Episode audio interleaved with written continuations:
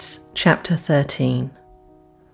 Among the prophets and teachers of the church at Antioch of Syria were Barnabas, Simeon, called the Black Man, Lucius from Cyrene, Manaen, the childhood companion of King Herod Antipas, and Saul. One day, as these men were worshipping the Lord and fasting, the Holy Spirit said, Appoint Barnabas and Saul for the special work to which I have called them. So after more fasting and prayer, the men laid their hands on them and sent them on their way. So Barnabas and Saul were sent out by the Holy Spirit. They went down to the seaport of Seleucia and then sailed for the island of Cyprus. There, in the town of Salamis, they went to the Jewish synagogues and preached the word of God. John Mark went with them as their assistant. Afterward, they travelled from town to town across the entire island until finally they reached Paphos, where they met a Jewish sorcerer, a false prophet named Bar Jesus. He had attached himself to the governor, Sergius Paulus, who was an intelligent man. The governor invited Barnabas and Saul to visit him, for he wanted to hear the word of God. But Elymas, the sorcerer, as his name means in Greek, interfered and urged the governor to pay no attention to what Barnabas and Saul said. He was trying to keep the governor from believing. Saul, also known as Paul, was filled with the Holy Spirit, and he looked the sorcerer in the eye. Then he said, You son of the devil, full of every sort of deceit and fraud, and enemy of all that is good Will you never stop perverting the true ways of the Lord? Watch now, for the Lord has laid his hand of punishment upon you, and you will be struck blind. You will not see the sunlight for some time. Instantly, mist and darkness came over the man's eyes, and he began groping around, begging for someone to take his hand and lead him. When the governor saw what had happened, he became a believer, for he was astonished at the teaching about the Lord.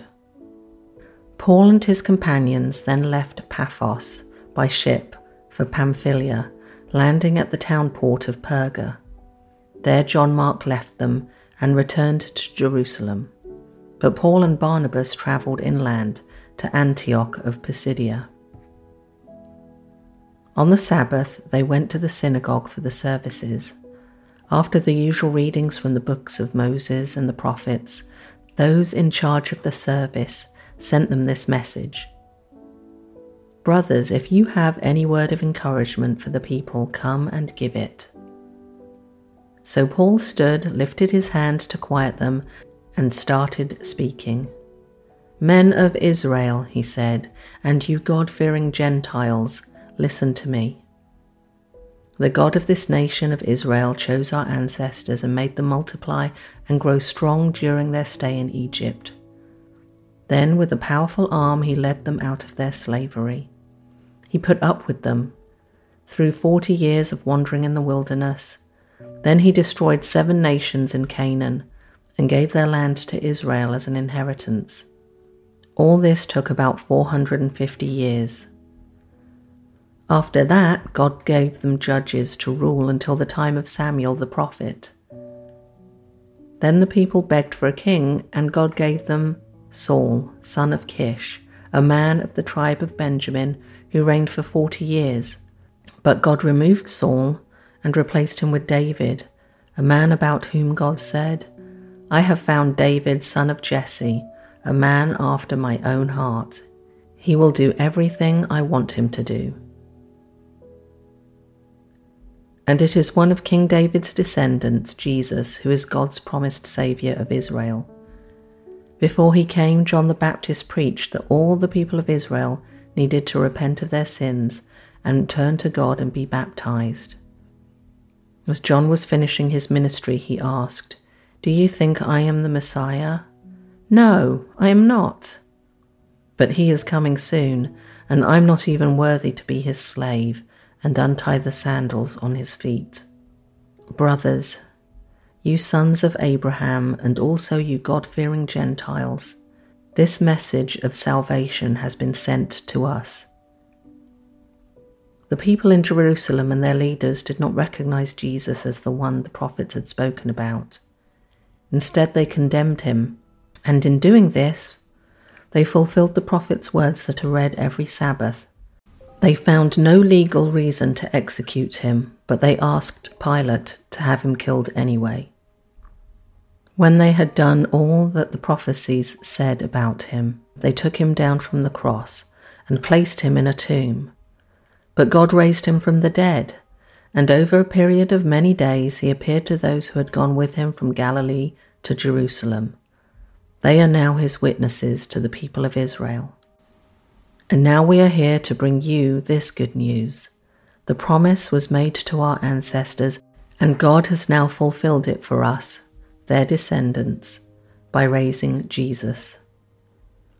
This is what the second psalm says about Jesus You are my son. Today I have become your father. For God had promised to raise him from the dead, not leaving him to rot in the grave. He said, I will give you the sacred blessings I promised to David. Another psalm explains it more fully. You will not allow your Holy One to rot in the grave.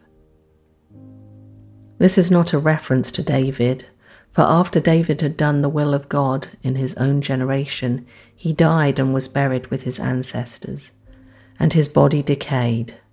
No, it was a reference to someone else, someone whom God raised and whose body did not decay. Brothers, listen. We are here to proclaim that through this man Jesus there is forgiveness for your sins. Everyone who believes in him is made right in God's sight, something the law of Moses could never do. Be careful. Don't let the prophet's words apply to you for they said, Look, you mockers, be amazed and die, for I am doing something in your own day, something you wouldn't believe, even if someone told you about it. As Paul and Barnabas left the synagogue that day, the people begged them to speak about these things again the next week. Many Jews and devout converts to Judaism followed Paul and Barnabas, and the two men urged them to continue to rely on the grace of God. The following week, almost the entire city turned out to hear them preach the word of the Lord.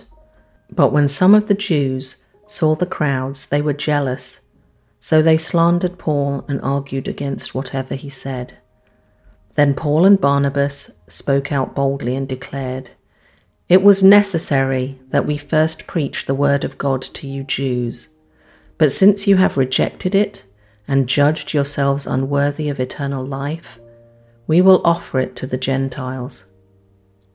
For the Lord gave us this command when he said, I have made you a light to the Gentiles, to bring salvation to the farthest corners of the earth.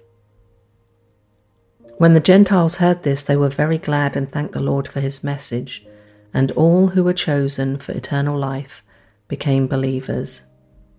So the Lord's message spread throughout that region. Then the Jews stirred up the influential religious women and the leaders of the city, and they incited a mob against Paul and Barnabas and ran them out of town. So they shook the dust from their feet as a sign of rejection and went to the town of Iconium. And the believers were filled with joy and with the Holy Spirit.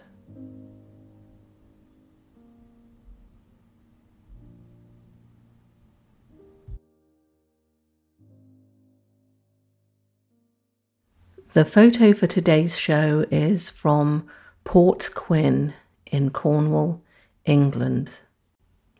Port Quin is atop the cliffs, right on the coastline, where the views are spectacular. You've got the sand under the water that is making beautiful colours, like in the Caribbean. And so I was walking with my husband across the moors it was getting later in the day. We were just following the paths, and you can see in the image that the paths are so well worn that they're actually a couple of feet down into into the land. if it had been in the days of horse drawn carriages, you would have seen those two ruts deeply in there. But with the kind of land that there is along the cliff top, it's the perfect place for somebody to have been walking. And so as I walked, I was attracted to just how amazing the landscape is, but also following very carefully my footsteps, you know, just paying attention because it was a very narrow path. And I didn't want to kind of just sort of be turning my head, not paying attention, then kind of trip up because of the side walls. But we were walking near a, a very interesting property that's owned by the National Trust called Doyden Castle. So it's a very tiny little fortress right on the edge of the cliff there. But it wasn't a castle for a king or a queen. It was created by some rich guy as a party place back in the 1800s. And now, if you want to rent it out, it costs an awful lot of money. it's got one bedroom, but you're paying like well over, at today's prices anyway, well over £600 a night. So it is pricey, but the views, you can't compare the views. Absolutely spectacular. So we're walking, and I could hear noises. And as we got to the inlet, we looked down and we could see lots of people wearing diving gear.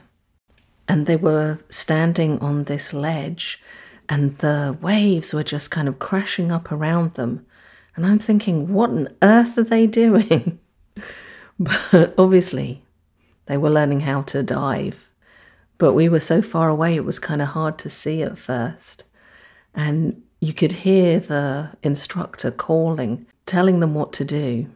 So we found ourselves just standing on the cliff top, watching them for a little while. And me feeling like, oh my goodness, I just can't imagine jumping into that water. No, thank you. so we turned around and made our way back when I'm looking at that photo today and I'm thinking about the show and the scripture that I read, talking about the Apostle Paul and Barnabas kicking the, the dust off their feet and continuing on their journey to where their message is appreciated. And it makes me think about my business because I'm a marketer and you always think about who is your target audience and how do you speak to them in a way that they are receptive to? And I'm thinking about Paul just kind of brushing off his audience and